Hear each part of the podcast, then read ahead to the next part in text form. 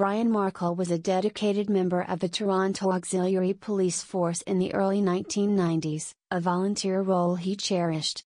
He then moved into a position as a loss prevention supervisor at the Eaton Centre main store, where he demonstrated his commitment to safety.